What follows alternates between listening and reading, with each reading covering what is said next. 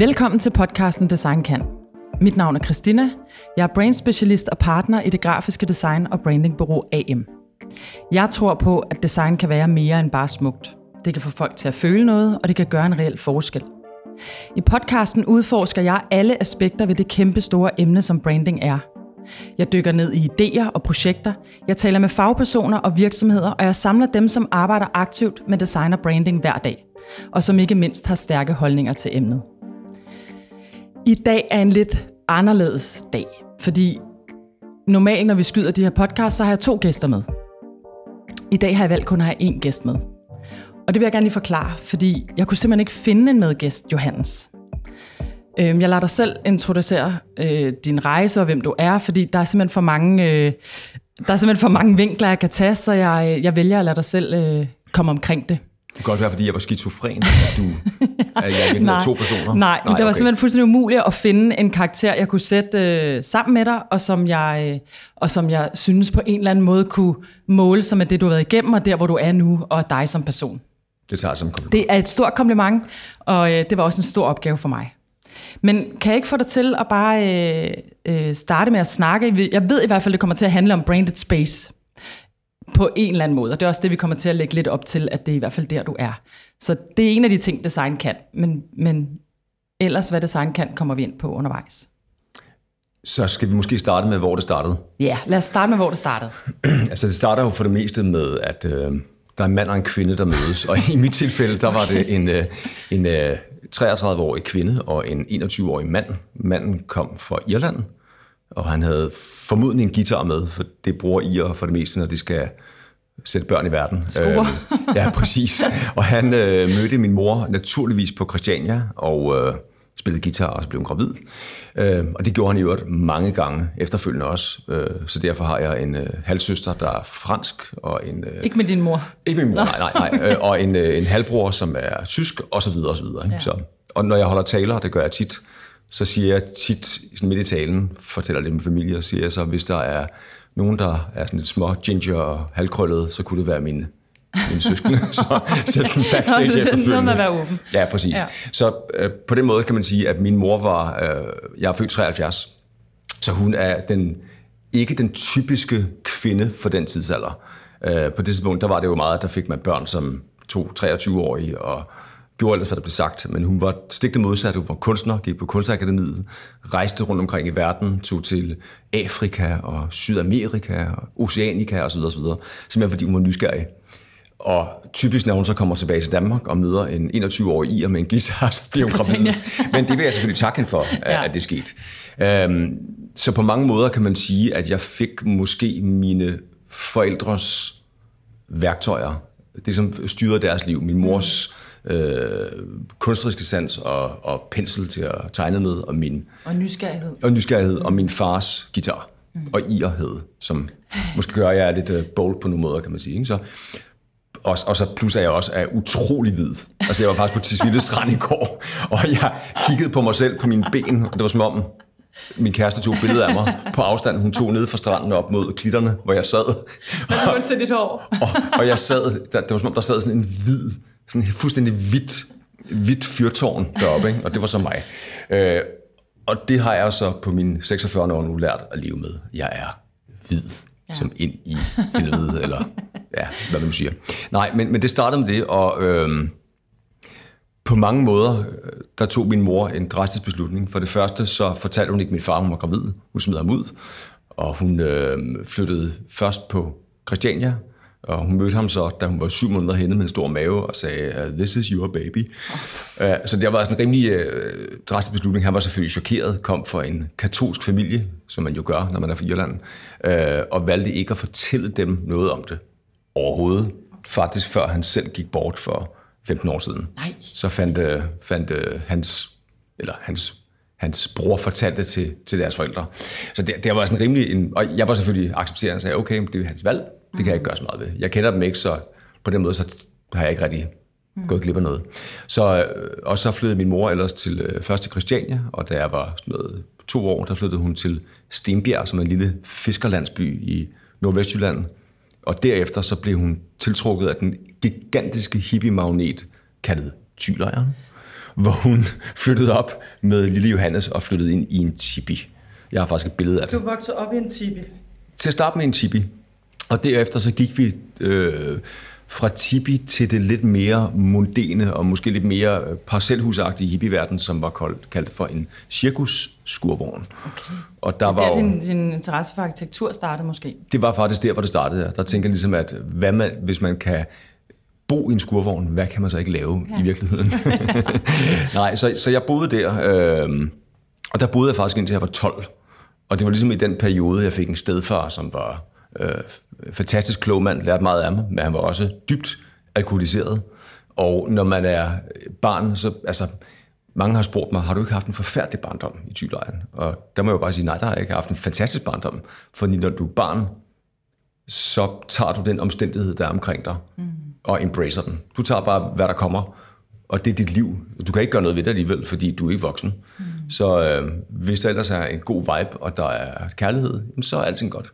Så på den måde, så var det første, jeg var sådan noget 8-9 år og begyndte at sige, mor, drikker John ikke lidt meget? Hvor hun sagde, nej, han kan bare godt lide en øl en gang imellem. Jeg sagde, er en øl en gang imellem 15 øl om dagen? Oh. Og først der gik det op for mig, at altså, manden var jo mm. dybt alkoholiseret. Og på det tidspunkt, der, der, der var jeg sådan, der bliver jeg voksen meget hurtigt. Gik i skole, gik sådan tre år i, øh, i en friskole tæt på. Øhm, men, du gik slet ikke i skole, normalt? Altså tre år i skole, ja, okay. så kan man sige. Det er, jo ikke, det er jo ikke voldsomt meget, men det er nok til, at man måske får et sammenhold med andre børn. Mm. Øh, men det var der jo i forvejen i Thylejren. Ja, fordi det, der er jo det er vel det, der er. Fulde, fulde børn og voksne, der, eller fulde voksne og børn, som bare løber rundt øh, og leger ikke, det mm. meste af tiden. Så da jeg var 12, der spillede jeg trommer, og jeg var virkelig fokuseret på, at jeg skulle noget i mit liv. Fordi jeg ville ikke se mig selv, du ved, mm. blive flettet ind i sådan en hippie, sådan et, oh, det er samfundets skyld, og hvad, hvad, for det var det, alle andre sagde. Det kunne du bare, simpelthen selv se allerede der? Ja, jamen, fuldstændig. Jeg var, jeg, var, jeg var fuldstændig fokuseret på, at jeg skulle væk. Mm. Der skulle ske noget nyt. Men det var ikke design, det var musik? Jamen, det var sådan en blanding af det hele. Altså, jeg tegnede ting, jeg modellerede ting, jeg skabte ting hele tiden. Jeg havde hele tiden gang i 10 projekter, og så spillede jeg musik ordentligt. Og det var måske, musikken kom måske af, af eller ikke måske, 100 procent, fordi at jeg vidste, at min far, han spillede musik. Nå. Så jeg havde sådan en fascination omkring det. Mm. Og så gik jeg faktisk ind i lysdesign. Så jeg spillede trommer, jeg var ret dygtig til det. Det er jeg faktisk stadigvæk. Ligesom vores lydmand, han er også dygtig ja. til at spille trommer. øhm, og der var noget, der dragede mig ved musikken. Og på en eller anden måde kunne jeg se kombinationen af lys, altså lysdesign til koncerter, mm. altså hvor du kunne skabe noget, der var visuelt med lys, som er jo noget, der er impermanent, ligesom alt andet i livet jo der. Men impermanent på den måde, at du skaber et billede mm. lige nu, hvor folk siger, wow, hvor er det smukt. Og der er noget musik, men du følger rytmen for musikken, og du skaber et nyt billede, og et nyt billede, og et nyt billede. Eller du følger musikken. Du gør mange ting med mm. det. Og det der med at kunne skabe de her billeder, og få folks, det visuelle øh, frembragt fra musikken, er en utrolig øh, smuk ting, synes jeg. Mm. Så jeg flyttede til København, da jeg var 12, og så startede jeg med at arbejde både hos min mors faster på 92, 91 har hun været, da jeg flyttede ind. Øh, først hos min moster, men hun ville have, at jeg skulle i skole. Øh, og, så, og ja, det var ikke så godt. Der havde så, du for travlt til Ja, det er det. Og, og der, hun tog mig op til øh, Frederiksberg Kommune, hvor der sad sådan en, øh, den typiske 80'er dame med, med sådan noget, øh, sådan noget skulderpagehår og nogle meget, meget tykke briller, der var meget modrettige i 80'erne.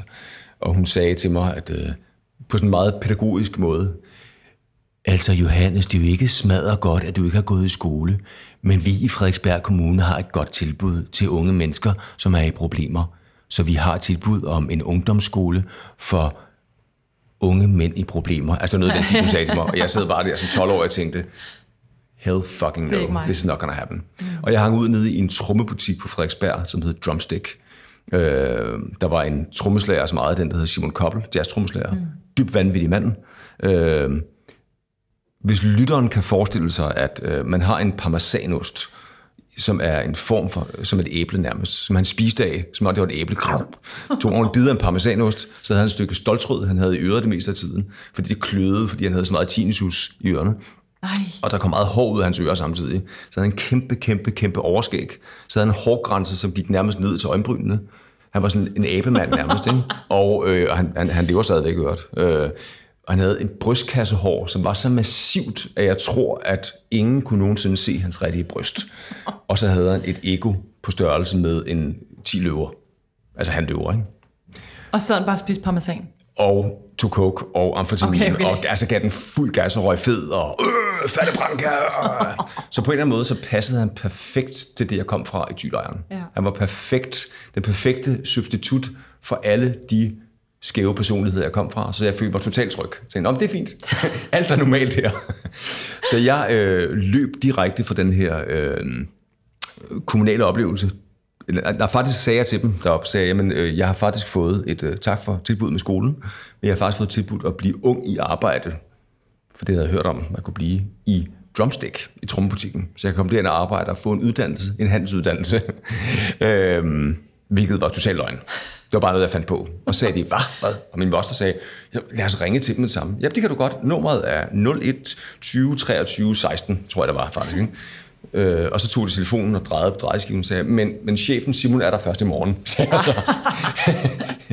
øh, og så lagde de røret på igen og sagde, "Jamen, så må vi jo tale med dem i morgen. Det var meget bekymret. Hmm. Og så gik vi derfra, og min moster, hun var skide sur, fordi jeg ikke har fortalt den der. Og så løb jeg derned, ud i baglokalet i værkstedet, hvor Simon sad, hvor de er i gang med noget amfetamin og noget parmesanost og et stykke stoltrød øret. Og øh, et par Ferne Brancaer, og sagde, Simon, øh, du bliver nødt til at give mig et job. Så jeg ah, ah, ah, alle vil have et job.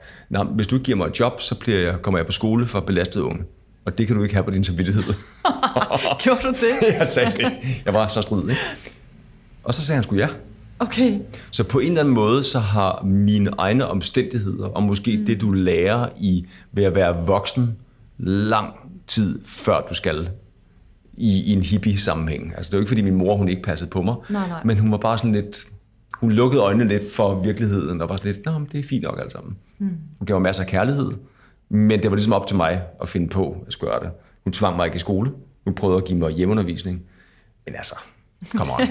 det, det er en floskel, det kan man ikke. Så, så alt er faktisk autodidakt ved dig? Altså, Alt, er autodidakt. Okay. Og det vil sige, at da jeg kom ind i trommebutikken og begyndte der, der kunne jeg, jeg kunne godt læse, og den eneste grund til, at jeg kunne læse, det var fordi i 4. klasse, jeg, det havde som første, anden og 4. klasse. 3. klasse var sådan en isvinter, så der kom jeg bare i skole. Der var, det, var, det, var, det var for langt. Vi kunne ikke, øh, du ved, det var en af de år, hvor det var umuligt. Ikke? Så det var sådan meget partielt, hvor meget jeg kom i. Så i øh, 4. klasse, der læste vores øh, lærer, Margit, øh, halvdelen af Brødrene Løvehjerte. Altså, som er en fantastisk bog, synes jeg. Mm. Øhm, og hun læste den op øh, sådan nogenlunde til halvvejs, og så klappede den i, lagde den på bordet, sagde hun så, og nu skal I selv læse resten.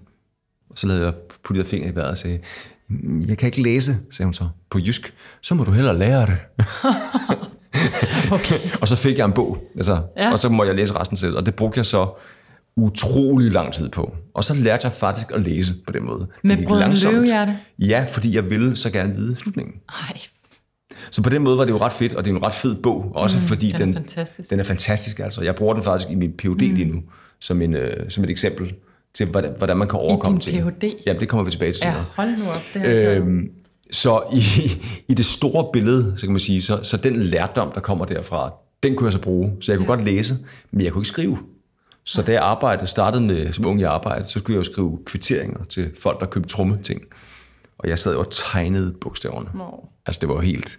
Og så kunne jeg også se, at det gik ikke. Så jeg tog faktisk aftenkurser på et eller andet FOF og lærte at skrive på den måde. Og så automatisk, så kom resten på en eller anden måde. Så, kom, så kunne jeg regne, så kunne jeg lige pludselig stave. Jeg faktisk er bedre til at skrive engelsk end, end dansk. Altså jeg er ikke dårlig til dansk, men jeg er bare engelsk flyder helt vildt for mig. Så det er sådan en ret interessant ting, det der med, når du er opmærksom på detaljer, og det gør også, når jeg kigger på et ark papir nu, læser det igennem, når vi laver store skriv og koncepter, så kan jeg se stavefejl, sådan der. Jeg kan bare se med det samme, der, der, der. Og det er egentlig ikke, fordi jeg er god til at stave, men det er, fordi jeg er god til at se noget, der synes unormalt. Så er det noget mønstre, eller? Ja, det er mønstre. Mm. Det er ligesom at kunne læse japanske tegn, mm. eller kinesiske tegn, eller koreanske tegn. Der får du det der med, at du har sådan en, en ability til at bare kunne se mm. et tegn og memorize det. Og det er jo ret interessant. Ja. Så på den måde, hvis du ikke får lærdommen på den normale måde, så skal du nok finde ud af det alligevel. Det skal nok gå alt sammen. Ja. Du skal bare finde din egen måde at gøre det på. Så du kan sige, i trommebutikken, der lærte jeg alle de ting. Jeg lærte at kommunikere, jeg lærte at sælge. Jeg solgte bedre end alle andre, fordi jeg havde jo ikke noget at risikere alligevel. Så alle de trommer og trommesæt og kongager, hvad der ellers var, som ingen nogensinde kunne sælge. Jeg fandt altid en anden, som havde som var lige, jeg kunne mærke, der var lige, der var sådan en krog, hvor jeg kunne fat i dem, hvor jeg kunne mm. få dem til at købe det der, og give dem det rabat og sådan noget. Ikke? Og det var jo, det var jo celebrating. Så det, mm. jeg klarede det rigtig godt. Men da jeg var 15, begyndte jeg at kede mig. Mm. Fordi du står i en butik, du åbner butikken, mm. du, du sender noget kaffe over, så kommer den første kunde ind, ding ding, kommer det ind, og skal lige se på nogle trommestikker og sådan noget, så jeg skal købe bækken. Men var du i gang med lysdesign på det tidspunkt? Ja, det var jeg ikke rigtigt. Der havde lavet noget i tylejren. Okay. Det var noget med nogle, øh, nogle øh, skal man sige, mælk, eller ikke mælkebøtter, malerbøtter, hvor vi puttede nogle pærer i og nogle farvefilter foran og sådan noget. Okay. Der havde jeg lavet det første, det synes jeg, det var ret spændende. Men da jeg var 15, der skulle jeg på turné. Der blev jeg spurgt fra Mikkel Nordsø Band, som er gitarristen for Sneakers, for ja. Sui, sui, den, den. Så, ikke? øh, de, øh, han skulle på turné med sit syreband, og der spurgte trommeslageren mig, kan du ikke øh, tage med som, øh, som ung roadie og sætte trommer op og stemme dem, fordi det kan du gøre bedre, end vi kan. Så ja, men jeg var også lave lys. Så jeg har aldrig lavet en turné før. Men så tog jeg simpelthen på min første turné som 15-årig med dem, og begyndte at lave lys. Satte ligesom udstyret sammen, og jeg havde sådan noget 500 kroner per, per koncert, de lavede. Sådan noget. Men altså, så kunne jeg lege forskellige ting ind. Altså en mikrorøgmaskine, hvor Mikkel, gitarristen, han fik en pedal, så han skulle, når jeg skulle bruge røg, så blinkede jeg med en lommelygte til ham, og så tog han sin fod over, og så pss, kom der røg ud på scenen. Så det var sådan mikroskopisk det hele. Men derfra, så tænkte jeg, jeg skal skulle lave mit eget firma. Så jeg lavede noget, der hed Fat Fish Lighting Design. Og jeg fik øh, min ven Jakob, som spillede bas i Zap Zap, øh, til at tegne en øh, fisk med en hat på, som var mit logo. Og så lavede jeg mit første APS. Øh, fik min mor til at skrive under på papirerne. Hun anede ikke, hvad hun skrev under på. Da du var 15? Da jeg var 15. Øh, og så havde jeg simpelthen APS, så jeg havde et... Øh, et, altså et, et, et, et firma, der lavede lysdesign. Og du kaldte det lysdesign dengang ja, også? Det var, det, var fat, det begreb, du brugte? Fat Fish Lighting Design, det var okay. det, det hed. Øhm, og det, der var interessant, det var, at vi lavede ret mange koncerter, og nogle gange havde jeg mere lys med, andre gange brugte jeg, hvad der var på spillestederne. Men uanset hvad, så skabte jeg noget fuldstændig specielt. Altid. Med enormt få virkemidler. Og det gjorde, at alle andre, der kom og så det, sagde bare, okay, musikken var fed, men hold kæft, det der lys der, det var fedt. Hvem lavede det? Sejt. Jamen, det er ham den 15-årige derovre. så meget hurtigt fra være 15, 16, 17, der byggede jeg en virksomhed op øh, og fik øh, flere og flere, skal man sige, øh, store jobs. Endte op med at lave Roskilde, Midtfyn, øh, Skanderborg, øh, alle mulige festivaler. Øh, og endte op med faktisk at have 12 ansatte. Okay. Og da jeg var 19, der solgte jeg virksomheden til en anden virksomhed. Fordi der kunne jeg også godt se, at hvis jeg skulle videre, jeg, jeg lavede tv, jeg lavede alle mulige store ting. Hvis jeg skulle videre med det der, så skulle jeg enten gå full in og være lysdesigner, og være en del af en, skal man sige, en utrolig lille elitær flok roadier, mm. som er utrolig bedrevidende og, og meget, meget indspiste. Og alle du ved, slås om de der 10 vigtige jobs, der er mm. i Europa. Så ja. jeg bare, det gider jeg simpelthen ikke. Nej. Det er waste of my time, og jeg kan ikke udvikle mig. Nej. Så jeg solgte, og så købte jeg min første Macintosh-computer, som hed en 81. Og her var du 17, 18? 19. 19 år, okay. Og du solgte det, siger du? Så jeg solgte faktisk, det, ja. Okay. Ja, ja, jeg, jeg fik, Første salg jeg fik sådan en, en lille million kroner, tror jeg, sådan noget. Ikke? Oh, fantastisk. så, og det var jo mange penge dengang. Ja, det var faktisk mange penge. Altså, det var det. Det var, ja. det var, en, det var en god klat. Mm. Øh, og så købte vi min første Mac-computer, som var, altså... Den var stor? Det var, det var verdens hårdeste computer. Jeg husker, de, den kom over, den blev kørt ud af Unipro i Fjordstræde. Der sagde Jeppe, som var deres stormanager, han sagde, jeg kørte den over på sådan en sækkevogn, sagde du skal bare vide, det er den hurtigste computer, der nogensinde har kommet ud over de her dørtrin, og den var sådan noget, altså 15 MHz, den er helt, helt håbløst, ikke? Øh, og så startede jeg med at lave grafik. Hvorfor? Hvor pokker kom det fra? Jamen, og hvad, det, hvad, hvad... Jamen, det kom fra, at jeg kunne se, at, at det, det med at lave lysdesign var impermanent. Ja. Og det smukke ved, det var impermanent, det var, at du kunne lave noget nyt hele tiden, og noget nyt og noget mm. nyt. Men det smukke ved grafik, det er, at det er permanent. Mm. Og det går lige så hurtigt. Altså, du har, ja, du har instant gratification på mm. den måde. Ikke? Så du har et eller andet med, at du, du skaber noget nu, og så printer du. At det mm. gjorde du på det tidspunkt i hvert fald. Så kom det ud, og folk satte pris på det med det samme og sagde, wow, var det smukt eller fedt. Okay, så det, så det var simpelthen bare en beslutning, du tog? Det var bare en beslutning. Jeg, nu, nu, nu vil jeg være grafisk designer. Okay. Så i løbet af en uge, så lavede jeg de første club flyers. I løbet af en måned lavede jeg min første albumcover. Og i løbet af ret kort tid, så var jeg sådan den, the, en af store leverandører til pladeskaber og natklubber. Ikke? Ja. Bare fordi jeg lavede, det, det var bare, det flød bare mm, derudad. Og jeg synes, det var det fedeste. Og derfor begyndte jeg også at lave øh, club flyers til X-Ray i Boldensgård. Mm. Øhm, det var så en del senere. Øhm, og de sagde med det samme, jamen du har også lavet lysdesign. Kunne du ikke lave, vores, kunne du lave nogle scenografier for os? Og jeg, jo, det gør jeg godt. Så jeg begyndte at lave scenografier og lave lyset, så det er pludselig på sådan tema-baseret. Ah. Så det grafik, der kom ud på flyeren, passede med den fest, der nu var. Og det var sådan meget mikroskopisk på en eller anden måde, fordi du ved, Hvem kiggede du på på det tidspunkt? Altså, hvem var, var der nogle forbilleder, eller var det bare, du gjorde bare det, du... Jamen, jeg gjorde bare. Altså, det var det, der var det interessant, fordi Okay. jeg, når, det er på, måske en af de ting ved ikke at være uddannet, det er, ja. at du aner ikke, hvem du skal kigge efter. Nej. På en eller anden måde, når du går på en skole, og du har nogle, øh, nogle mentorer, så putter de dig i en retning for et eller andet med kigge på den her designer, mm. den her arkitekt, den her musiker. Jeg tager de skoene af, ikke? Ja. Ja. Øhm, og det havde jeg ikke. Nej. Så jeg, jeg kunne ikke rigtig kigge på nettet, fordi det eksisterede ikke. så jeg kunne gå ned i tegnecenteret ja. og bladre i nogle bøger, og måske købe en af dem, og bare kigge lidt og sige, åh, det er spændende det her. Men det var sådan meget fri fantasi i virkeligheden. Ja. Så da jeg begyndte at lave øh, club flyers i, på X-Ray, var det enormt... Det var sammen med en, der hedder Per Madsen, som du også må yes, interviewe. yes. Øh, som jeg jo kalder John, det er altid kalder. Han kalder også mig for John. Ja. Det er lidt nemmere, der kun er et navn, man skal huske. Ikke? Øh, men Per Madsen, han, er, han var en af dem, som jeg startede med at arbejde sammen med. Mm. Øhm, med at lave club flyers. Også fordi vi arbejdede utrolig godt sammen, og fordi Per måske kom for en helt anden generation. Mm. Han tegnede alting i hånden, mm. og han havde computeren, det var ligesom sådan et, det var som en hammer. Han brugte den der hammer til at hamre det sammen med til sidst. Hvor jeg brugte computeren til at lave alting med. Mm.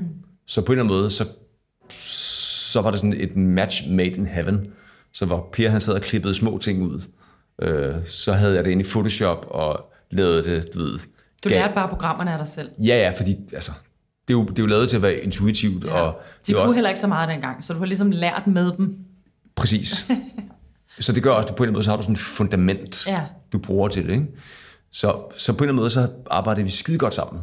Og det kom så til, at øh, natklubberne var ved at gå konkurs, fordi de var dårligt drevet, og der var ikke, der var ikke noget koncept bag dem. Det var sådan meget øh, techno, ved, ikke? Og techno er jo, hvis man kan lide techno, er techno fedt, men hvis du har en natklub, og du spiller technomusik, er det ret svært, fordi du ganske enkelt ikke tjener nogen penge, medmindre du sælger stoffer. Mm. Så de havde et stort problem, det var, at der var fyldt, og de tog 50 kroner i entré og 10 kroner i garderobe. Mm. Og så blev der ja, solgt noget vand, Ja. fordi alle folk var på piller. Ikke? Mm. Så øh, det gik rigtig dårligt. Og så overtog øh, tre af partnerne, altså de fik et tilbud om at overtage det. Jeg må lige sige en ting her, Ja. fordi en, det kunne jo have gået helt anderledes for dig. Det bliver man bare nødt til lige at nævne. Mm-hmm. Du kunne jo godt have gået med på den samme vogn, og også have hoppet på alle de stoffer, du møder. Hele den, øh, altså i hele den, alle de mennesker, du egentlig møder på din vej, der er det en del af deres øh, hvad kan man sige, overlevelse Ja. at tage stoffer. Eller, men jeg kender den del af din historie. Præcis. At det er noget, du ligesom sagde fra fra starten af. Fordi det, det er jo også en ret vigtig pointe i forhold til det her med at kunne blive ved med at vælge sit eget liv. Ikke? Enormt virkelig. Men det, det kan du sige, når du, når du er opvokset et sted, hvor alle folk ryger fed, mm. starter morgenen med sådan en, en jordhooker, eller, eller, eller en vandhooker, eller en joint, og øller, mm. og så videre, og så videre, og er påvirket det meste af tiden. Når du ser, hvad, hvad, hvad skal man sige, når folk er påvirket, hvad det gør ved deres øh, måde at give kærlighed på, deres måde at have nærvær på med andre mennesker, og deres måde at agere på, og deres måde at afvæbne dem fuldstændig for at gøre noget ved deres liv. Der tænker jeg bare i mig selv, no fucking way. Det kommer ikke til at ske. Så virkeligheden er også, at jeg drak Virkelig ikke... holdt. Ja. Ja, det har jeg holdt. Jeg drak ikke, før jeg var 29. Jeg har aldrig røget. Jeg har aldrig taget stoffer. Altså, jeg tog mine, mine eneste stoffer nogensinde. Da jeg var 9 i tylejren, der spiste jeg 45 psilocybinsvampe som du ikke kan få en overdosis på, bare for lytternes øh, forståelse. Øh, men til gengæld kan du få et meget langt trip, og det gjorde jeg. Det var tre dage. og min mor, hun, hun øh, fattede meget hurtigt mistanke, fordi det var svampesæson, og jeg opførte mig dybt besynderligt. Hun tænkte bare, holy shit, han har spist svampe. Så der er to muligheder. Enten kunne hun tage en bil og køre 45 km til nærmeste hospital og få mig udpumpet. Jeg vil stadigvæk være på svampe, og hun vil komme i fængsel. Eller, eller få nogle meget spørgsmål. Eller, eller være lige ved siden af mig. Trippet af, ja. Og det var hun. Ja. Og det er jeg hende taknemmelig for. Det kan jeg godt. Og det gjorde for, at efterfølgende har jeg aldrig rørt noget. Mm. Og jeg har ikke behov for det heller. Som jeg, var, jeg var faktisk på en båd for et par år siden med en af mine nærvenner, hvor han havde taget øh, syre, og jeg havde drukket årgangschampagne, og han sad i en stol og, var, og, og freakede helt ud. Åh, Og på et tidspunkt så vender han sig op mod mig, og så peger han op på mig og siger så, vi er på samme bølgelængde. Og så sad jeg der med og sagde, nej, nej, jeg er altid på den her bølgelængde, du er lige kommet til den, fordi jeg altid føler mig på en eller anden måde sådan helt high. Hvilket Du er faktisk stadig i gang med det der trip der. der Jeg alle tror de faktisk, der trippet er 29 der. svampe, det er et helt liv. 45 svampe. Nå, hvem? Ja, ja, vi talte dem, mine venner og jeg. Ja, det var helt vildt. Så dumt, ikke? Okay. Men de fylder jo ikke så meget. Nej, nej. Som, nå. Men i hvert fald... For at komme- Natklubberne. Natklubberne. Mm. Så på en eller anden måde, så kom jeg ind i et miljø, hvor alle folk var på stoffer. Mm. De var fulde alle sammen. Jeg tog ikke stoffer, jeg drak ikke. Så altså, Du kunne man- navigere i det på en helt jeg kunne navigere. Mm. Altså, jeg kunne se det hele udefra. Jeg var den eneste, der kom mandag morgen mm. og var ædru og klar i hovedet. Alle andre havde været fulde eller på stoffer. Ikke? Mm. Så på den måde, så da jeg blev tilbudt at købe 25% af natklubberne, jeg anede ikke, hvad jeg gik ind til. Øh, men jeg sagde bare, fint nok, du det gør jeg. Så jeg købte 25%, gik ind i partnerskab med, med tre andre. Og jeg tror, der gik en måned, så var der rockere, der skød på vores øh, nærklub og så videre. Så faktisk var det faktisk tvang os til at ændre tingene. Jeg tror ikke, vi havde ændret det, hvis det var. Jeg tror, vi havde gået konkurs, mm. hvis det ikke var sket. Altså ikke, at jeg vil takke rockerne for det. Der var en, der næsten blev dræbt. Mm. Øh, men hvis det ikke var sket, så havde vi bare kørt videre og prøvet at få det til at funke. Men det, det tvang os til at droppe teknomusik, gå over til housemusik i stedet for. Og det til lytterne, der ikke har været igennem øh, elektronisk musikbølgen, så er teknomusik, det er piller og vand. Housemusik, det er kokain og champagne.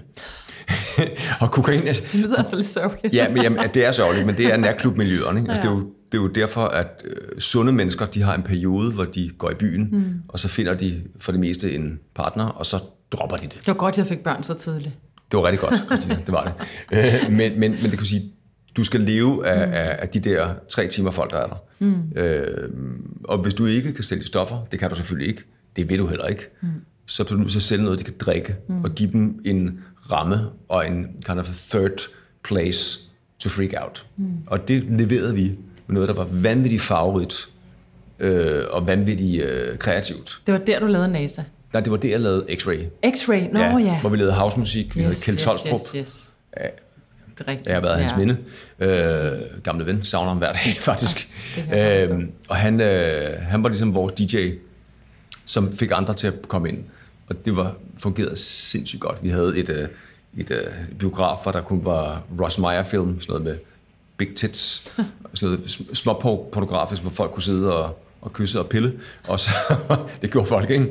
Øh, og så var der et andet rum, som var Playstation-rum, som lige var udkommet på det tidspunkt. Så det var sådan rimelig... Øh, Nytænkende. Ja, nytænkende. Er det dig, der kommer på de her idéer på det tidspunkt? Jamen, jeg, det væltede bare ud af okay. Nogle idéer. Og Ja. så kom Per Madsen, og jeg så lavede vi grafik sammen, og der begyndte vi at eksperimentere med at sætte ting sammen som en, en oh, de var for vilde, de der flyer. Det, det kan jeg godt huske. flyers. Altså, Sådan nogle, ja, små, og små manga, figurer manga også. figurer, og så Ja. tog vi billeder af en sort kvinde. Og, og i sådan noget plastikcover. Og, Præcis. Ja.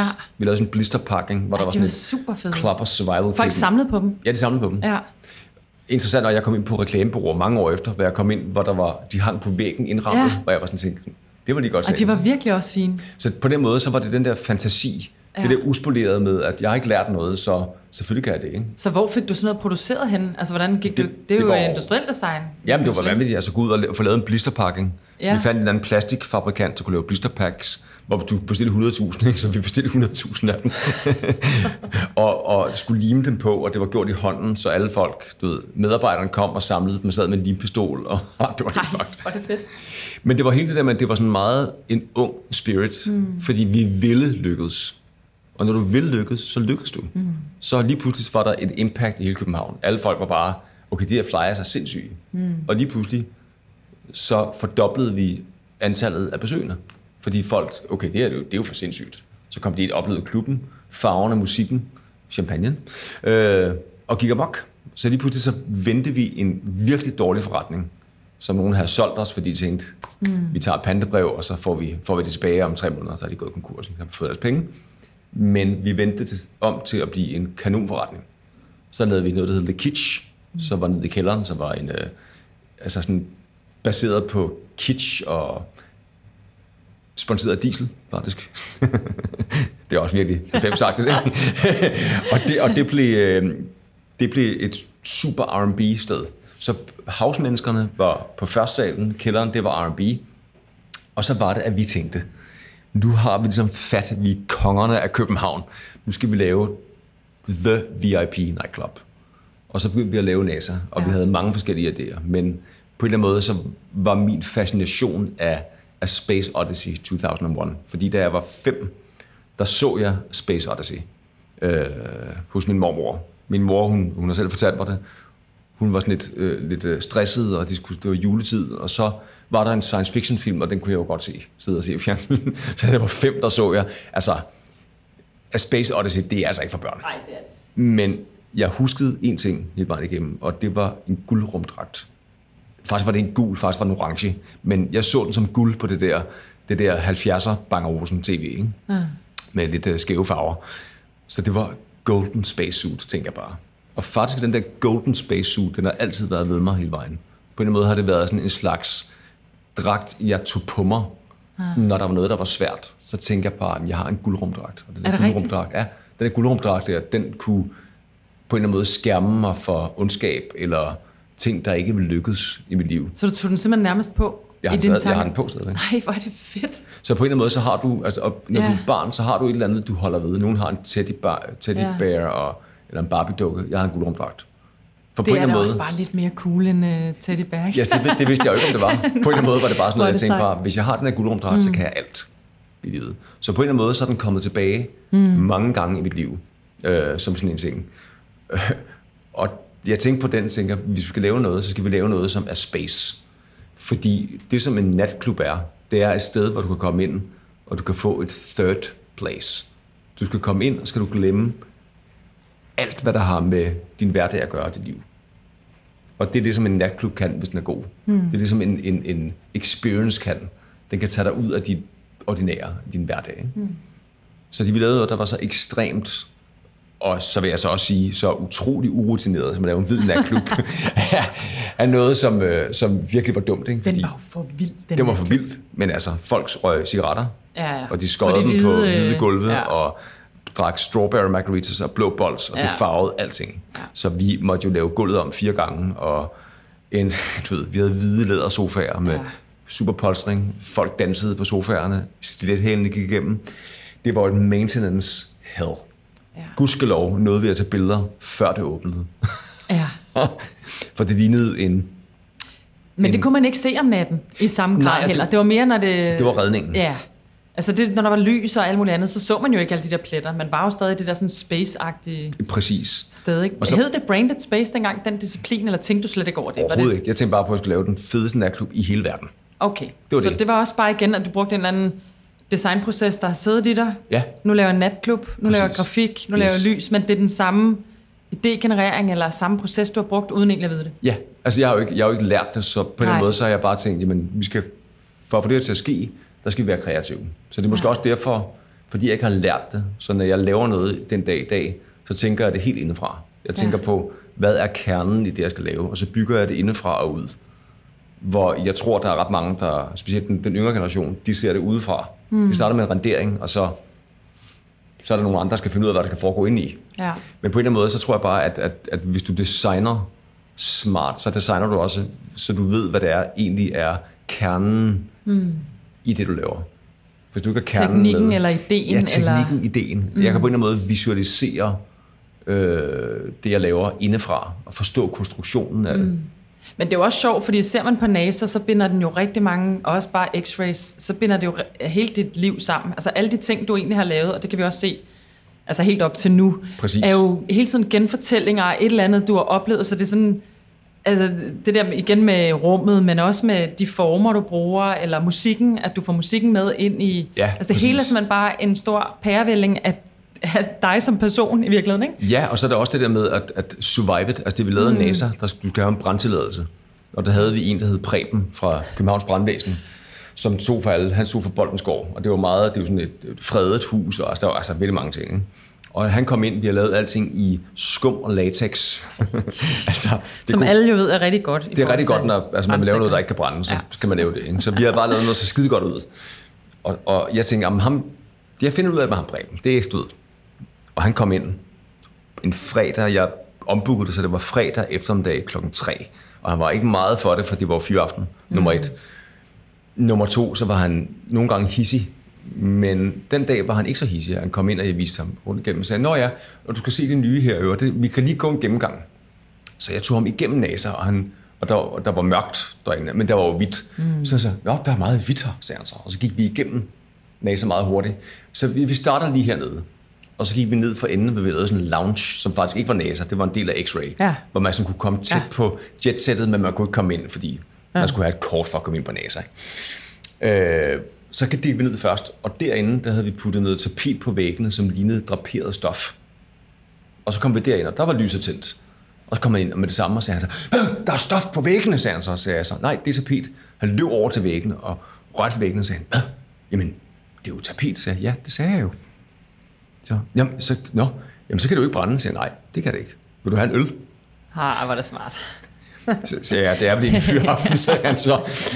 Og så, jeg går ud fra, at han, er, han var en gammel mand, så han er nok gået bort, ikke? så mm. jeg bliver ikke taget til, til våben for det her. Men, men, men i hvert fald så fik vi en eksotisk øl, en corona, tror jeg. Mm. Jeg drak den ikke. Jeg lød som om, for jeg drak ikke på det tidspunkt og tabe lidt om det, og så tog jeg ham ud af bagdøren, så han aldrig kom ind på NASA igen. Men du var slet ikke bange for, altså det der hver gang, med, altså, var, du var slet ikke bange for mulighed? Jeg var frygtløs. Okay, ja. Altså på en eller anden måde, for hvad havde jeg mistet? Ja, altså, måske altså det kunne jo bare sige puff, og så var NASA væk, hvis der var gået ild. ja, ja, men på den anden side, så var, og det var også måske den der risikoformulering, ja. at det var en, altså, der var ABDA-anlæg, det vil sige mm. brandvæsenet. Hvis der var en brandalarm, så kom de på fire minutter. Ja. Og det var midt inde i byen. Midt inde i byen, og der var altså brandudgang alle vegne, og ja. der var, vi havde styr på det. Ja. Så på den måde... Det turde du godt. Altså, det, jeg ved ikke, om jeg turde, men jeg gjorde det i hvert fald. Og vi var alle sammen enige om det. Det var en mm. strategi. Det, det, det, skal, det skal skide godt ud. Ikke? Ja. Og jeg vil sige, det åbnede, det åbnede jo i, i 1997, øh, og det lukkede i 2017. Der blev det revet ned. Ikke? Hvis du tænker over NASA... Blev NASA ved med at se sådan ud? Ja. Til 17? Til 17. 20 Ej, år. det vidste jeg godt nok ikke. Nej, det er ikke så mange, der ved. Nej. Og jeg var også... Jeg, blev det, hvad blev det ved med? Hvad kom det til at hedde? Jamen, det hed NASA. Nej, er det rigtigt? Ja, altså der var nogle forskellige, der var ham champagne-drengen, som vaskede, skyllede champagne ja, ja. ud og til det fattige, og alle mulige idioter, som ja. købte på vejen og gik konkurs. Men det er simpelthen blevet ved med at genopstå? Ja, jeg var og deroppe. i samme form? Der er en artikel på Wise Magazine, ja. hvor vi lavede det op fra, hvor vi mødtes, os fire partnere, og tog billeder i den samme sofa, som vi gjorde Ej, for 20 år siden. Fedt. Det er en ret fed artikel faktisk. Ja. Og det fortæller bare om den der hele historien, og det lignede sig selv, altså udover det var gennemknippet selvfølgelig. Ja, ja, det må det have været. Men det fortæller en ting, som jeg tror er en vigtig ting, vigtig ting for lytterne også, det er, at hvis du laver noget design, som, hvor du tager nogle vanvittige chancer, mm. og laver noget, hvor alle folk siger, okay, det her det er alt for meget, så ender det måske op med at overleve sig selv. Ja. Prøv at tænke over det. Mm. Altså en natklub, som består på den samme måde i 20 år, er nærmest ja, det er da ret vildt. verdenshistorie, ja. tror jeg. Fordi for det meste er det to år, og så bliver de smadret ned ja, igen, og så skal du lave noget Ny nyt. stil og Ny stil og sådan noget. Men, men, men på en eller anden måde, at, at det er noget af det, jeg holdt fat i ved det, jeg har gjort. Ikke? Så mm. da jeg gik derfra og solgte mine øh, del af natklubben, og det gjorde jeg allerede i, øh, i øh, 1999, fordi jeg var træt af det, så begyndte jeg så at lave indretninger, og samtidig begyndte jeg at lave musik med min lillebror også. Ja. Øhm, og sådan kom ind i sådan en periode, hvor jeg prøvede alle mulige ting. Som også var rimelig succesfuld. Altså, det, der er lidt sådan en ja. historie med, at øh, alt du egentlig rører ved, går ret godt. Ja, og så Hvad er det for en formel? Det ved jeg ikke, men samtidig er, er jeg så også min egen værste fjende. Ikke? Mm. Fordi hvis jeg nu havde kun, hvis jeg vidste med rørspids, bare fokuseret, okay, nu har jeg lavet de her natklubber, nu fokuserer jeg bare på, nu skal jeg være arkitekt. Mm. Bare gør det jamen så havde jeg måske været et helt andet sted i dag. Mm. Og, og det skal man jo ikke se tilbage og være ked af. Nej. Men det er altså værd at tænke over, at fokus er en god ting. Og det, jeg ikke har lært i skolen, det er fokus. Ja. Det, jeg har lært mig selv, det er, at jeg bare skal gøre, hvad jeg har lyst til. Det føles godt. Vi gør det det. føles godt, det gør vi. Mm. Så du ved, jeg begyndte at lave møbler og lavede mere grafik og begyndte at lave indretninger. Og det var sådan meget tilfældigt. Altså jeg har aldrig været ude og ringe på dørklokker. Der er altid nogen, der er kommet og sagt, hey, kan du lave en logo til mig? Eller hey, kan du lave en natklub eller en restaurant? Eller... Og hvad er forskellen på at designe et møbel for dig eller et logo? Det er præcis det samme. Der er ingen forskel. Overhovedet ikke. Altså man kan sige, at logoet øh, er baseret på, at du har en... Øh, du laver logoet for nogen, og du skal forstå, hvad det er, de skal. Hvad er deres journey? Hvor skal de hen? Mm. Hvordan kan du hjælpe dem med at komme derhen? Hvordan kan du fortælle den historie, som de enten har i forvejen, og maksimere den, så de kan få størst muligt udbytte af det? Mm. Eller hvad er det for en person, der skal et sted hen? Mm. Hvordan kan du hjælpe dem med at beskrive den journey, de skal ud på? Mm. Jeg tror ikke rigtig på destination, jeg tror på journey. Så de skal ud på en rejse, og mm. de ender op nogle forskellige steder, og du ved aldrig, hvor du ender op. Men det, du laver til dem, skal kunne følge dem hele vejen og gøre deres rejse bedre. Mm. Og det tror jeg, det er det, et logo skal. Og det skal møbler også. Mm. Altså alt, hvad du designer, skal, være, skal kunne skabe meget mere, end hvad det er. Det skal være much more than the sum of its mass. Mm. Og det, det er det, jeg tror på. Og så kan du faktisk hjælpe folk meget langt. Ja.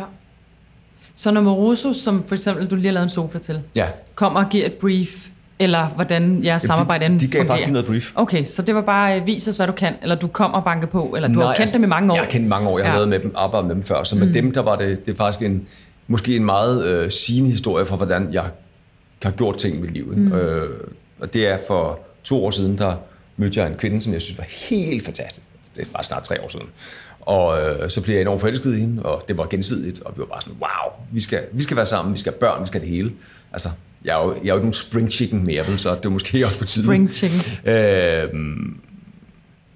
og alt var fantastisk osv. Så, videre. så jeg begyndte at tegne ringe, for jeg ville lave en ring til hende, jeg ville forlove hende. Øhm, og så sad jeg og tegnede i min notebook øh, og, og lavede ringen, og det er jeg faktisk ret dårligt til, fandt jeg ud af. Altså det, det er en, Til dig selv, eller? Ja, altså øh, lave en forlovelsesring til Ja. hende. Ikke? Mm. Men øh, da jeg lavede en af ringene, så gav jeg den fire ben og tegnede en stol ovenpå. Så jeg, det kunne være ret fed stol faktisk, med den der ring i bunden. Ikke? Og tænkte jeg, okay, jeg skal nok gå Det er til virkelig den samme designproces. Ja, præcis. Jeg skal nok gå til en professionel for at få lavet en ring, ikke? Ja. hvis jeg vil have noget råd. Øh, så det gjorde jeg så. Øh, men øh, et halvt år senere, så fandt jeg ud af, at det skulle ikke være det. Oh. Jamen, det, sådan er det jo. Det er jo, Ja. det er jo livet. Ikke? Øh, og så var jeg, havde jeg selvfølgelig ondt af mig selv. Øh, jeg gjorde dog kort proces, men jeg havde stadigvæk ondt af mig selv. Og så begyndte jeg at tegne sådan nogle scribbles, og så tegnede jeg et halvt hjerte. Mm. Og så sad jeg der og tænkte, gud, det kunne blive en ret fed sofa. så den her, det her halve hjerte, det kunne blive godt armlæn til en sofa og en ryg og gå hele meget rundt. Mm. Og på den måde, så bearbejdede jeg min proces ved at skabe noget. Og tænkte, gud, at der var også den der ring, som var en stol. Og så tog jeg til mine venner i Moroso, Patricia Moroso, som jeg var kendt i årvis. Øh, og først talte jeg også med, med øh, Patricia Occhiala, som jeg er gudfar til hendes øh, datter, og det er nogle af mine bedste venner, ikke? og sagde, hvordan går det med Moroso? Hun sagde, ja, de kunne godt bruge noget frisk blod. Mm. Så giver jeg dem og, og fortalte historien, og de var helt rørte. Mm. Og sagde de bare, yes, let's do it. Så det var historien i virkeligheden? Jamen, Det, og det er det jo med alting. Ja, Og selvfølgelig. det er jo ikke noget med, at jeg har tegnet en stol, den er lavet af træ, og den er træben. Og det, altså, der er jo ikke noget galt med det som sådan. Ah, men det er i hvert fald det, det, det er i hvert fald mange der falder tilbage til den, når de kommer fra designskolen måske, altså, Ja, at altså gå du- i stolen men, mere I end i historien. Ja. Og, og for mig var det historien. Altså, mm. jeg havde en historie at fortælle, og, og øhm, jeg talte selvfølgelig med mine, mine PR-folk her i, i virksomheden, og med, med Rosus også, og alle sagde, ja, men det er jo en... Det er meget personligt. Ja, jeg sagde, men altså, hvad har du at miste? Mm. Hvis jeg skriver en sang, jeg er også musiker, skriver du en sang, altså både du og lytterne og lydmanden kan tænke over jeres favoritsang, bare lige lynhurtigt nu, og tænke på, handler den om heartbreak, eller handler den om love? Altså mindre du kan lide speed metal, selvfølgelig sådan noget. Så er det måske ikke om heartbreak og love. Men det ved man selvfølgelig, det kunne det være i kode, kode øh, satanistisk sprog. Men det er for det meste det, som sange handler om. Og tænke, jamen altså, hvis en sangskriver kan gøre det, hvorfor mm. fanden kan en designer ikke? Ja. Og det, der måske er det, og, og det er jo det, jeg kan se nu, det er, at hele verden Altså Moroso er en meget stor virksomhed, mm. og vi har ligesom designet øh, to tredjedel af alle deres nyheder i år. Og det er jo ikke så lidt for sådan en virksomhed. Lige nu der er vi i gang med noget, der hedder en Heartbreaker Tour. Vi startede i London, det var meget succesfuldt, hvor vi turnerer rundt omkring i verden. Vi kommer til at have sådan noget 20 datorer, øh, hvor vi, øh, inklusive København, alle er inviteret selvfølgelig. Øh, Hvor vi, holder du det hen? jeg ved det ikke helt nu. Okay. Vi er ved at finde et ret location. Det skal være stort, selvfølgelig. Ikke? Yes. og der laver vi et, øh, en øh, fest, hvor der starter med, øh, alle møblerne er selvfølgelig udstillet. Mm. Vi laver et interview med den lokale Erik Remmer. Forhåbentlig bliver det Erik Remmer her i byen. Mm. Øhm, og i London, der var det... Og prøv at forklare Det siger- Remmer, bare Jamen, for at folk... Øh... Erik Remmer, han er, han er Danmarks svar på designguru nummer et, fordi han har været chefredaktør for Bo Bedre i mm. 2000 år, tror jeg. Lød det. Det er rigtig mange år. det er rigtig mange år, og han ved alt om det, og han er en utrolig øh, god karakter. Øh, og, og, og arbejde sammen med ham stået. Og han, øh, eller ikke han, men vi laver så festerne, som er baseret på, at, at øh, vi har møblerne stillet op, og vi har øh, sådan nogle afternoon sessions med designer og arkitekter, fordi vi skal jo selvfølgelig sælge nogle møbler, det er klart. Ikke? Øh, så holder vi interview om aftenen on stage, hvor det bliver underholdende og sjovt med den lokale journaliststjerne, som Erik Remmer for eksempel. Og så holder vi en kæmpe fest bagefter, hvor vi giver den fuldstændig max gas med champagne. I møblerne. I møblerne. Okay. Præcis. Og Så tun- bliver det også testet. Ja, det gør det, og det, bliver, det, bliver, det turnerer rundt omkring i verden, mm. og det gør vi, fordi på en eller anden måde er der et eller andet med det der the expression of mm. life, der ligger i det. Altså i møbelverdenen, og der kan man se på mange af, af vores danske kollegaer, mm. det bliver meget hurtigt elitært. Det bliver meget hurtigt lidt, lidt navlebeskuende, når man taler om design, og det skal være meget pænt, og det skal være meget Instagram-rent, og det skal være meget poleret på en eller anden måde. Og i nogle år prøvede vi at gøre det samme mm. her i min lille, virksomhed. Og det lykkedes bare overhovedet ikke. Og grunden til, at det ikke lykkedes, det er, fordi jeg er ikke det. Nej. Jeg kan ikke indfinde mig med en, på en eller anden måde en, en pænhed og en mm. New Nordic osv. osv. Og det er måske også derfor, at skal man sige, maksimum 10% af vores opgaver og kunder er i Danmark, resten er i udlandet. Mm. Fordi jeg, jeg passer ikke rigtig ind i den danske... Nej, fordi der, der, er- der er et par spørgsmål, jeg godt kunne tænke mig lige at, Ja, ja. at spørge om. Altså, øhm, det er i hvert fald en af de ting, ved at have fulgt, fulgt dig i mange år. Ikke? Ja. Jeg, jeg har altid haft sådan en eller anden følelse af, at, at du, du passer ikke ind i Danmark. Altså, det er tageligt at sige, men du er for, stor på en eller anden måde. Du tænker Ja, men det er, måske, det er måske og- også forkert at sige for stor. Jamen, altså, hvad, jamen, hvad er det, ikke? Jamen, på en eller anden måde, så har du været sådan en, øh, du har været sådan en personlighed, hvor man sådan tænker, at du, der ville være mere plads til dig, hvis du var startet i New York. Eller, Ja, det er måske rigtigt. Altså, hvor, hvor i Danmark, der har ligesom været... Du har jo også sprængt landegrænser med det samme. Du arbejder meget mere i udlandet, end du har arbejdet i Danmark. Fordi Danmark måske ikke har plads til den, altså den scene, som du skulle stå på, har der måske aldrig været defineret på samme måde. Der er ikke så Måske. mange af den her slags karakterer i Danmark, som du Nej. er, vel? Nej, men, men, men igen, det skal man også passe på at ikke lave kar- karaktermor på sig selv. Mm. For det er meget nemt at falde ned i den her, øh, der siger, at jeg er anderledes, derfor vil jeg, vil jeg ikke tage med nogen andre. Nej. Og det, Ej, og det, det passer synes jeg bestemt ikke. heller ikke, du er typemæssigt, vel? Men det er Men- mere den der sådan... Du er så global i hele din tankegang, og alle dine projekter er så store, og... Ja, nogle af dem er, nogle Ja. af dem er enormt små. Ikke? Altså, på en eller anden måde, så elsker jeg Danmark.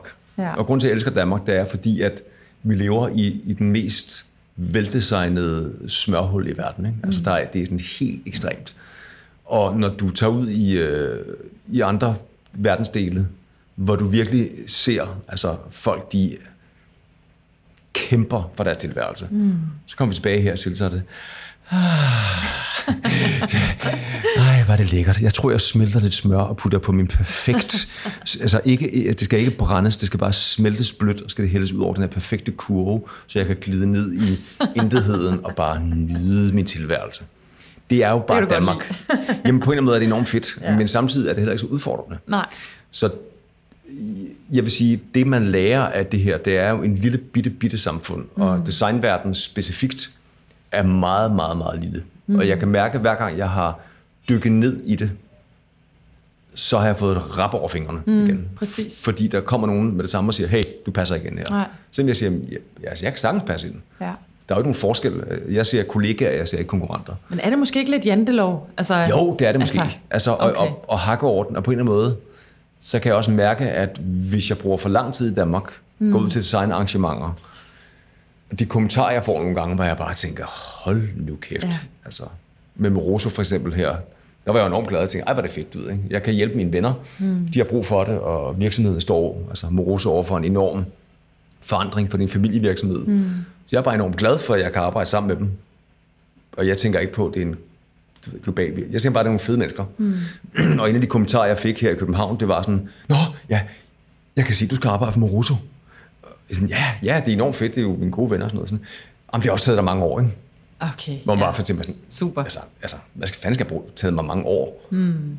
Øh, det kan betyde to ting. Ja, jeg er ikke, ved, jeg har ikke lavet noget med dem før, eller du mener, at det kunne jeg have gjort. Altså, ja, ja. på en eller anden måde, det, det er sådan nogle kommentarer, hvor jeg tænker, altså, whatever. Mm. Jeg husker dem stadig, og så tænker jeg, jo meget godt at have i mente, når man møder de her mennesker igen, at de har den der holdning til en, men det kan man også samtidig, altså, whatever. Har du også mødt modstand i forhold til at være autodidakt? Altså, fordi jeg, jeg kan i hvert fald mærke, når jeg taler med, med nogle sådan yngre fra designskolerne osv., der ligger jo enormt meget identitet i at være på de her skoler og være, ja. have den uddannelse, hvor at jeg jo igen og igen fortæller, at når vi får ansøgninger, er det sidste, jeg nogensinde kigger på, det er uddannelsen. Jeg aner ikke, ja, ja. nogle af mine ansatte aner ikke, hvad nogen af dem er uddannet. Nej.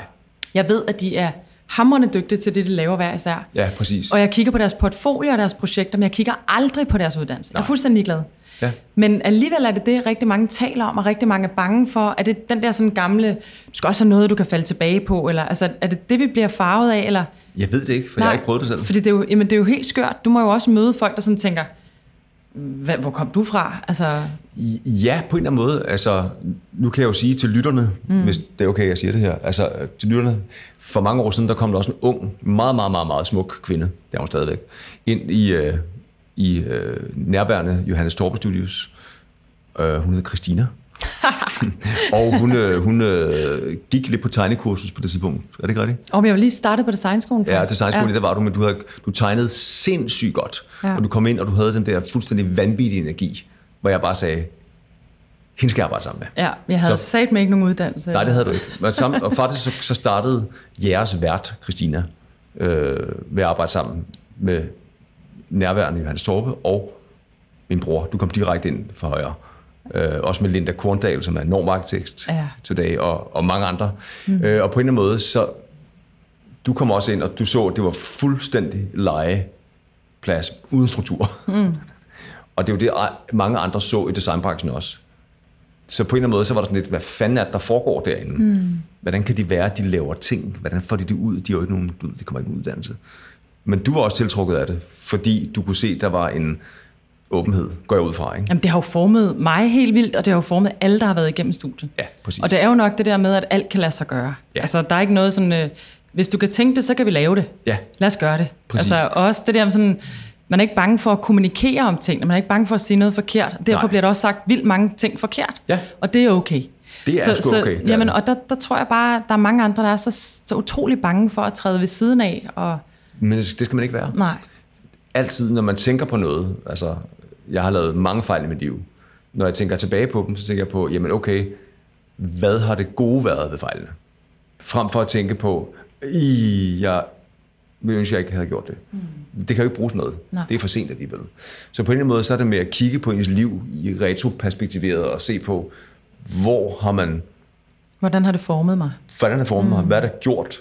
Og man kan sige, mange af de... Altså, nu har vi jo ikke så meget tid, fordi nu er det jo en podcast. Vi har stadig 20 minutter. Ja, det, det er meget lækkert, men altså, vi kan fortsætte i mange timer, Christine.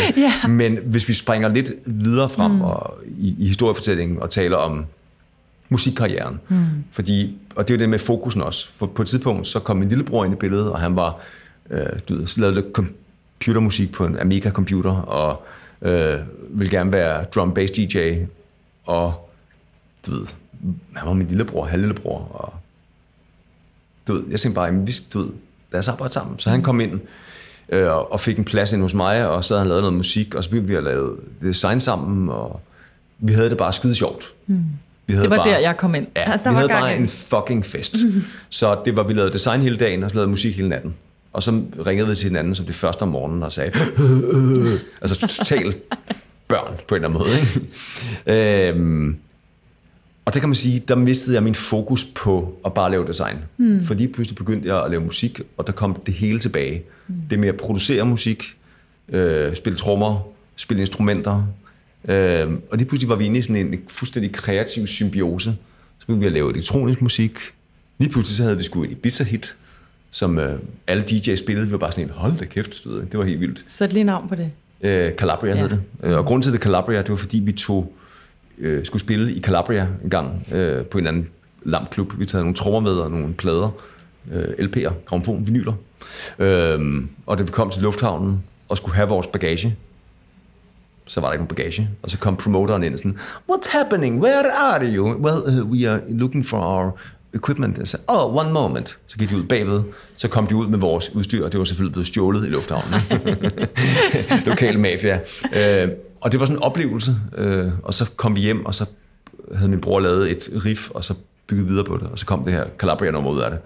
Og til starten tænkte vi, om det er bare det, og vi lavede masse musik under Artificial Funk og flere ting, og i 2006, der lavede vi noget med Natasha, mm. øh, og den her, det her track her, og vi lavede sådan en, en reggaeton. Min bror drømte om at lave det om natten, og jeg havde sådan en idé om at lave sådan et beat på det, der sagde, altså lidt sådan en, et, et, mm. et afrobeat på det.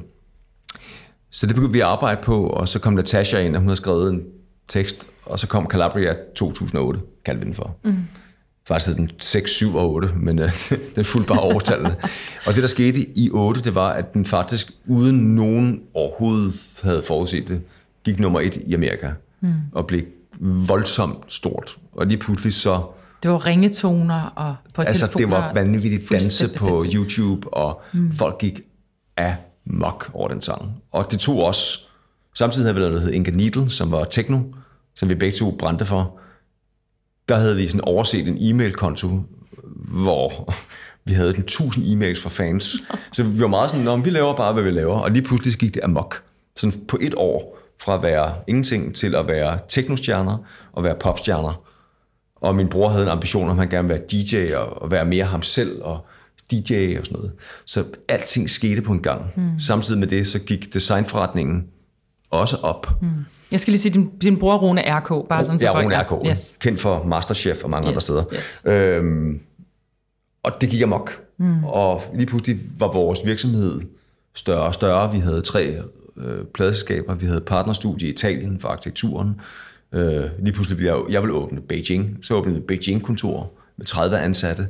Altså fra at være legebørn til lige pludselig at have en meget stor virksomhed, gik det meget hurtigt. Mm. Og i 2010 der var det det der med omkring 60-70 ansatte, mm. alt i mm. alt. Tre pladeskaber, tre kontorer, global musikkarriere, turné, øh, store altså, virksomheder, der mm. approachede os, fordi vi var lejende og kreative. Og samtidig var det også der, hvor min bror og jeg, vi var sådan kørt trætte i hinanden mm. på en eller anden måde. Øhm, men det var også der, hvor Tue Tony han kom og sagde, har du lyst til at være creative director for Bang Olufsen? Øh, Nej, det har jeg desværre ikke lige uh, tid det til. Ikke tid. Nej, altså samtidig var jeg sådan, at altså, jeg har 60 ansatte, ja, ja. Og, og rejser du ved, en long haul om ugen, mm. faret rundt, tænkte jeg bare, jamen altså, det har jeg aldrig prøvet før, hvad har jeg mistet? Det er ligesom Charlie and the Chocolate Factory. Mm. Det, var sådan lidt, det var lidt, jeg så, og det gjorde jeg faktisk også, da jeg var 10. Hvad så Tue i dig? Jamen, jeg tror, Tue, han så, jeg, jeg, jeg blev faktisk fløjet ind fra Beijing til at holde en, øh, en, sådan et foredrag øh, for bestyrelsen i Bang Olufsen og ledelsen, BLT, Business Leadership Team, eller øh, Bacon, Lettuce, Tomato, hvad man nu kalder det for. Øh, det allerførste gang, de gjorde det, der blev mm. jeg ligesom fløjet ind, og jeg sad på flyet, jeg kaldte 18 20 flyet, for det var der, der landede i København. Øh, så mens de holdt workshop hele dagen, så tog jeg en øh, bil fra, fra lufthavnen til Søllerød Kro, og så kom jeg ind i sådan et konferencelokale, hvor de havde holdt møde hele dagen, og lige fået en stor fadøl, og så skulle jeg holde oplæg. Og så holdt jeg et oplæg for dem, og talte ikke om, de havde spurgt om boligindretning, og altså, noget, der kan inspirere dem til fremtidens Bang produkter. Så jeg, men det interesserer mig ikke. Men hvad der interesserer mig, det er, hvordan kan I redde Bang Olufsen? og så sagde Tue, han sagde, fordi han er en fed fyr, han sagde, det lyder fedt, det vil jeg også meget hellere høre din input på. altså, det var virkelig tavligt, ikke? fordi jeg var faktisk ind, taget ind til noget andet. Jeg tog bare chancen, og så talte jeg om, hvordan vi arbejdede brands og Kina, mm. og du ved, fuld blæs på i en time. Og så klappede de alle sammen, og så sagde han så, nu, nu har vi hørt, hvad du har sagt, og det er enormt inspirerende.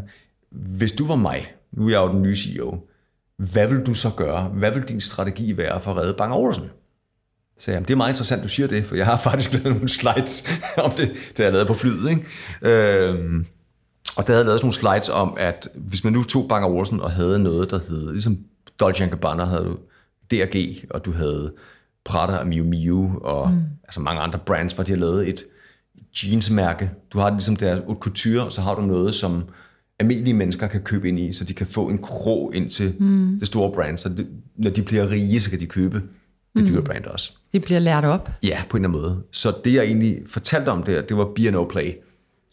Det var det? Det var det. Altså jeg fortalte dem fuldstændig, det er det her, jeg skal gøre. Jeg skal gøre sådan og sådan og sådan, og jeg visionerer. Nå, så det kom derfra? Nej, det gjorde det faktisk Nå, ikke. okay. Fordi den samme dag havde de med en, der hedder Henrik Lorentzen, som har lavet ah. et fedt møbelmærke, der hedder Takt i øvrigt. Mm. Øh, ham skal du også interviewe, han er fantastisk. Ja, han er faktisk, jeg noterer det hele. Jamen, han er faktisk øh, atomfysiker Nå, og. McKinsey-konsulent og har lavet alle de ting. Han er en af mine gode venner. Og han, øh, han var en af dem, der var der. Og jeg sad så for jeg forklarede dem alt det der, og de sad alle sammen og spidsede virkelig ører. Og så var jeg færdig, så klappede de meget og sagde til Uge, nu vil jeg bare sige det samme. Hvis det ikke fordi, jeg vidste, du har siddet på et fly fra mm. Beijing hele dagen, så vil jeg tro, du havde lyttet ved døren. Fordi Nå, vi har i dag sjovt. aftalt, at vi skal lave netop det. Haha, hvor er det fedt. Så sagde jeg, ja. Så hvis jeg har brug for inspiration til, hvordan jeg skal lave det, så må I sige til. så gik der sådan noget tre måneder, hvor jeg sådan ventede i spænding og sagde, at de må ringe. Så ringede Henrik Lorentzen og sagde, kan du ikke hjælpe mig? Kan du ikke være min sparringspartner på at lave det her? Fordi vi er i gang, men Mm.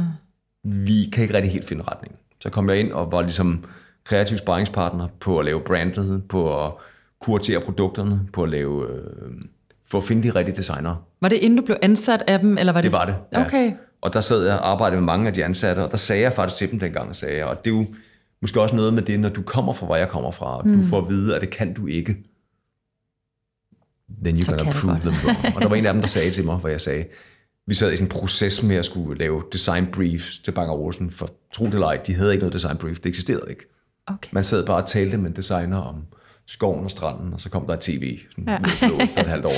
Ikke? Øhm, men det kan du ikke rigtig, når du skal lave consumer electronic products, som mm. Bang Olufsen, B&O Player, så skal du jo have meget mere hastighed på. Mm. Du, skal, du skal være meget mere skarp i din kuratering mm. af dine designer. Ikke? Og det var de ikke på det tidspunkt, men det blev de under mit lederskab. Mm. Øhm, så jeg sad der, og så sagde jeg, hvad Bang Olufsen har brug for, er en chief creative. En, der kan drive det kreative i virksomheden. Og så sad ham der, der havde været mange år i Bang Olufsen, han sad, så grinte han lidt. og det du mener, det er, at det skulle være dig. Yep. Men det sådan lidt hånende stemme, så tænker jeg bare, så kom det der lille, den lille dreng i mig, Med rumdragten. med rumdragten, han sagde, damn fucking right. Jeg skal vise dig, at det kan jeg godt blive. Øh, så uden egentlig at arbejde meget på det, hver gang jeg havde et møde med Tue Mantoni, så sagde jeg, der er brug for kreativ lederskab. Mm. Og så gik der nogle måneder, så kom han og sagde, hvad det der, du har sagt der, jeg tror, der er, det her, det er en meget mere udfordrende, end jeg regnede med. Mm. Kunne det være dig? Og det blev det så. Hvad gjorde du med alle dine ansatte og studie, Johannes Torbe Studio? Jamen, jeg, og... ja, han sagde bare, "Dro- drop det der, den der lille virksomhed med 60 mennesker, Ja. og det musikkarriere, bliv bange over sådan, og så sagde jeg bare, glem det. Altså, never. Mm. Altså, jeg vil aldrig nogensinde droppe det for noget andet. Nej, det er også et Men- livsværk. Jeg vil gerne sælge dig halvdelen af min tid. Det første år, og derefter er det 30 procent og så videre, går mm. nedad. Øh, men jeg skal have et ansvar. Mm. Og jeg skal have et team bag mig, som kan udføre opgaverne. Min opgave er at sammen med dig genskabe kreativiteten i Bang Olsen. Så hvor lang tid var du i BO? Fem år. Du var der fem år? Ja. Okay. Inklusiv den første tid, hvis jeg Yes, yes, tager det yes. hele med. Ikke? Øhm, og det var, en ret, det var meget udfordrende. Ja. Og jeg vil sige, hvis jeg kigger tilbage, jamen altså, brugte jeg min tid rigtigt. Hvis jeg ikke havde været Bang Olsen, så havde min virksomhed været Et andet sted nu. altså, mm. altså miles ahead. Virkelig, den har været meget, meget stor og fremadriftende. Mm. På den anden side, så havde jeg måske også brug for at lære det, jeg lærte i Bang Olsen. Jeg lærte meget om mennesker. Jeg lærte meget om corporate culture. Stakeholder management. stakeholder management og også om, hvad folk i en stor virksomhed er villige til at gøre for at fælde dig. Ja. For at få dig ned med nakken. Og det er jo Det ikke vilde vesten. så lidt. Jamen, det er helt sindssygt. Mm.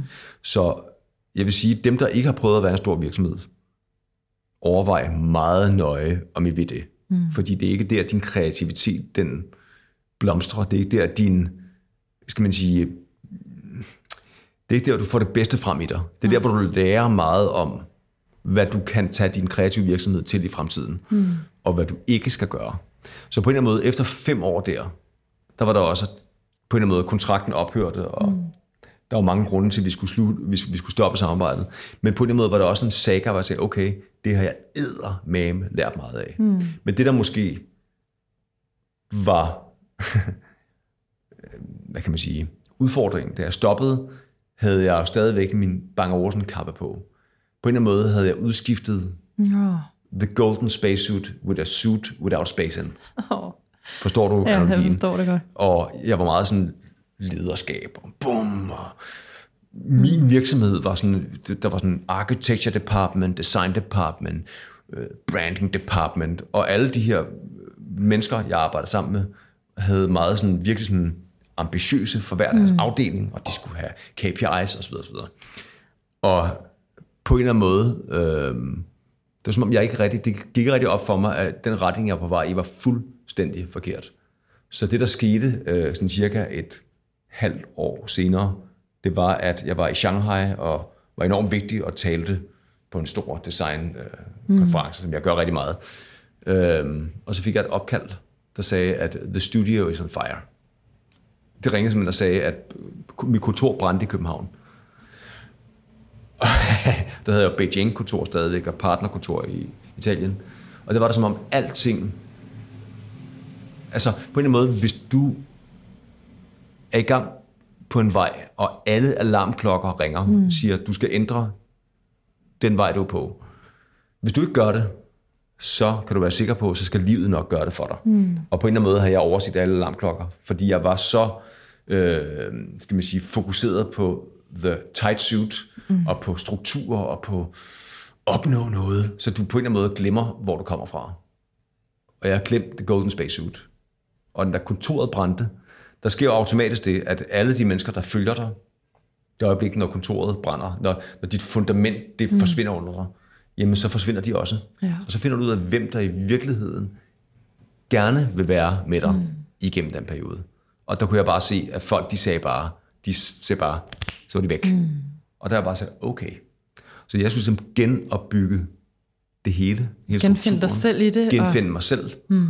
Fordi jeg havde simpelthen ikke fokuseret på, hvor jeg kom fra.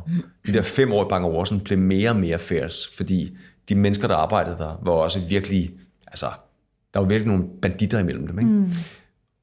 Og det lærte jeg utrolig meget af. Og jeg vil sige, den periode, vil jeg, jeg vil ikke være for uden. Jeg vil ikke være for uden, at kontoret brændte. Mm. Jeg tror faktisk, hvis kontoret ikke var brændt, så var jeg brændt. Ja. Så på en eller anden måde, så var det sådan en, en, en genopfindelse af mig selv. Og øhm, hvad er du nu? Jamen, jeg er Johannes. Og hvad laver du nu? Jeg laver Johannes. ja, fordi det er jo faktisk lidt det her, det er centreret omkring det, det her med, at du er så meget mig. Dig. Altså, det er lidt ligesom, øh, hvis man skal sammenligne dig med, hvis jeg skulle sammenligne dig, det kommer ikke fra dig, det kommer fra mig, også fordi Ja. jeg ved, at du kender Bjarke godt. Ja. Inden for den her retning af design, som du nu er specialiseret mere inden for, produkter, branding, spa- branded space osv., Ja. der ser jeg dig meget som sådan en Bjarke Engels. Altså, Ja, men så ja, men, alligevel nej, men, ikke. nej, Altså- men jeg, jeg siger heller ikke det, det samme. Jeg siger bare, han er også meget en person. Ja. Altså, Big er ham.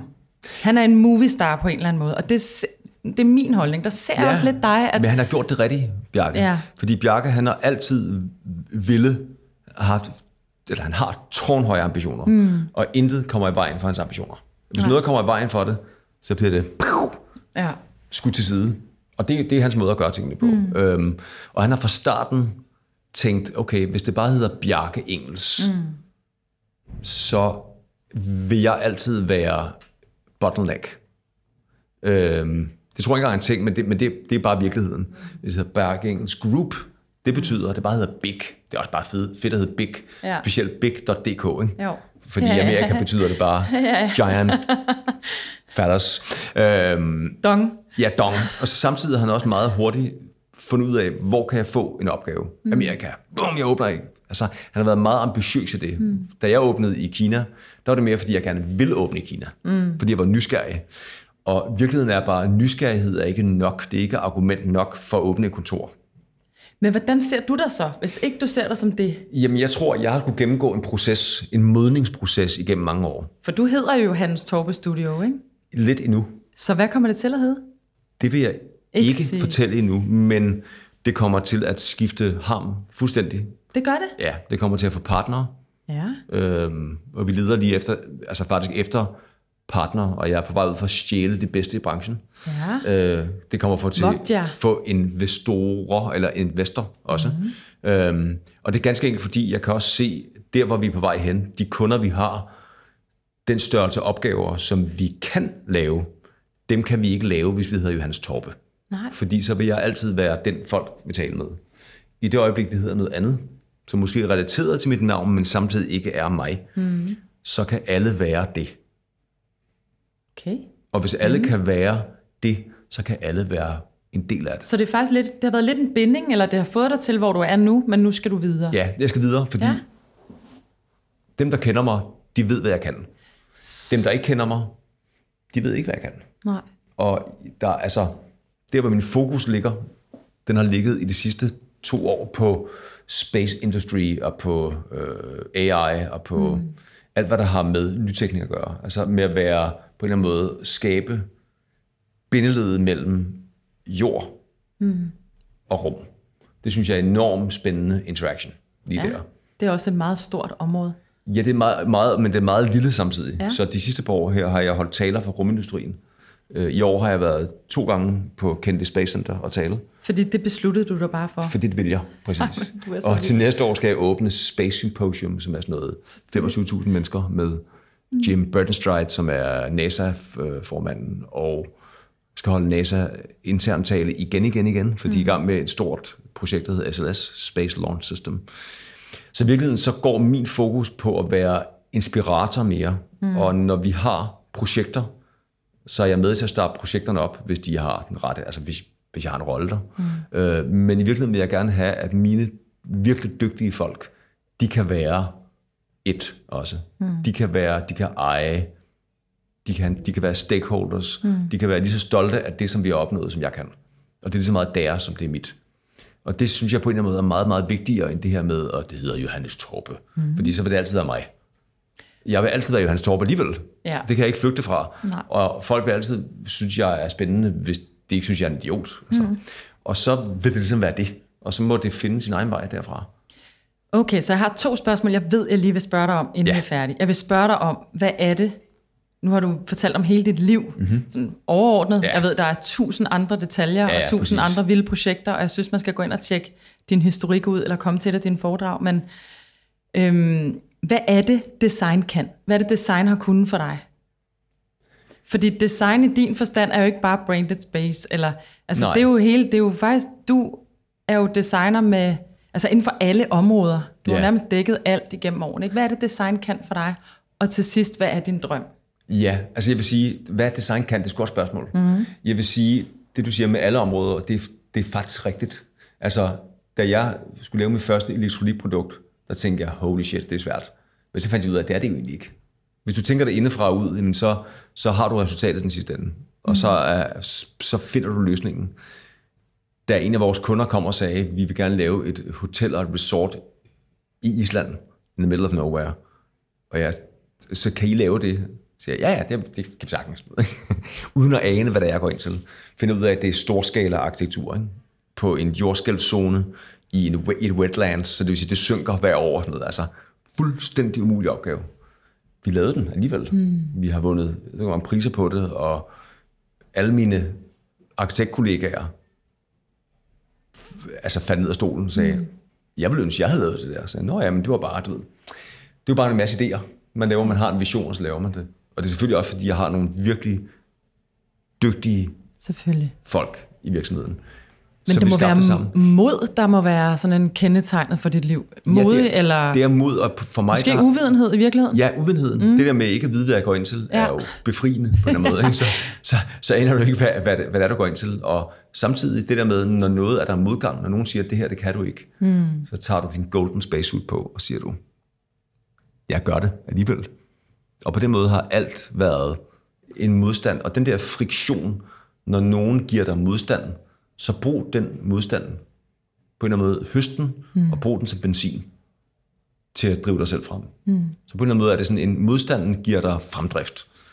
Ja, og så kan man sige en anden ting. Der er jo meget tale om det der med specialister kontra Ja. øh, øh, generalister, eller Ja. det, det har mange forskellige ord, ikke? Jeg tror, jeg læste om nogen, der sagde drafter, eller du ved, sådan, der, Ja.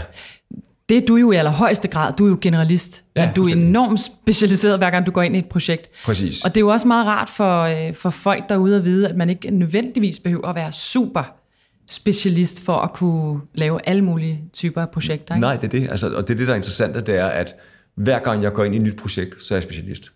Ja. Altså, det kan være transportsektoren, det kan være hoteller, vi laver mange øh, store hotelprojekter, øh, det kan være produktdesign, det kan være branding design, det kan være arkitektur, altså jeg er specialist i det hele på en eller anden måde, fordi jeg ikke ved noget. Og fordi det er, den, det er en designproces, der sidder i dig, Præcis. som du udøver hver gang. Og fordi grundlæggende så er det kun, det handler kun om én ting, kreativitet. Ja. Og Det er også derfor, musik er det samme. Det er altså om kreativitet. Og det er også derfor, at det der med, at når du begynder at være, sætte dig selv i bås og sige, jeg er grafisk designer. Du ved, mm. altså, come on. Bullshit. Du, du, på en eller anden måde, så gør du dig selv til skamme. Mm. Du er kreatør. Du kan meget mere end det. Ja, du kan meget mere. Og hvis du er kreatør, så kan du alt. Ja. Selvfølgelig, du skal turde gøre det. Mm. Og du skal turde fejle. Fordi hold kæft, hvor har jeg fejlet. Altså, det er sindssygt. Men ved du hvad? Jeg vil gøre det til hver en tid forfra igen. Fedt. Og derfor vil jeg slutte af med at spørge dig. Om 10 år, hvor er, det hedder ikke Johannes Torpe Studio, det hedder XX Det hedder noget nyt, ja. Studio. Snart. Hvad, øh, hvor er I? Hvor er du? Om 10 år, der har vi kontor i Los Angeles. Mm-hmm. Vi har kontor i New York. Ja. Vi har kontor i Shanghai. Og det er ikke bare en postadresse, vel?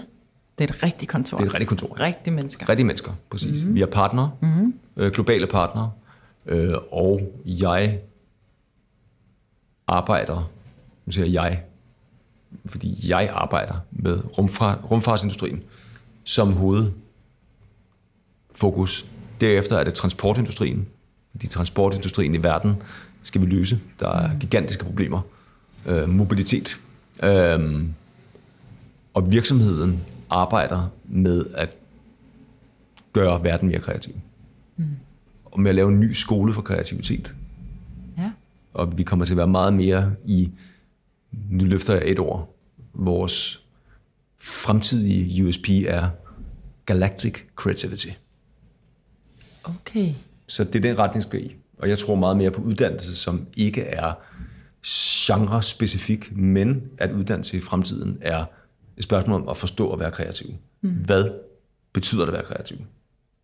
Du havde ikke været Christina, hvis du ikke havde været igennem den lille bitte skole, der var her til at starte med i hvert fald. I fem år. Det er ikke så lille bitte. Fem, fem år, hvor du Fem år. fem år, det har gjort dig til at være mm. et ultimativt kreativt menneske. Mm. Og derfor laver du en podcast i dag. Og derfor vil jeg også sige, at hvis der er nogen, der nogensinde skal lave en skole, så synes jeg, at du skal lave en skole. For nu kender jeg rigtig mange skoler. For nu kender jeg rigtig mange skoler indenfra. Og jeg tror, det vil være, vil være en skole, jeg godt kunne tænke mig at gå på. Jamen, du skal være jeg vil glæde den mig. første student. Fantastisk. Tak for det, Johannes. Velbekomme. Det var en fornøjelse. Altid.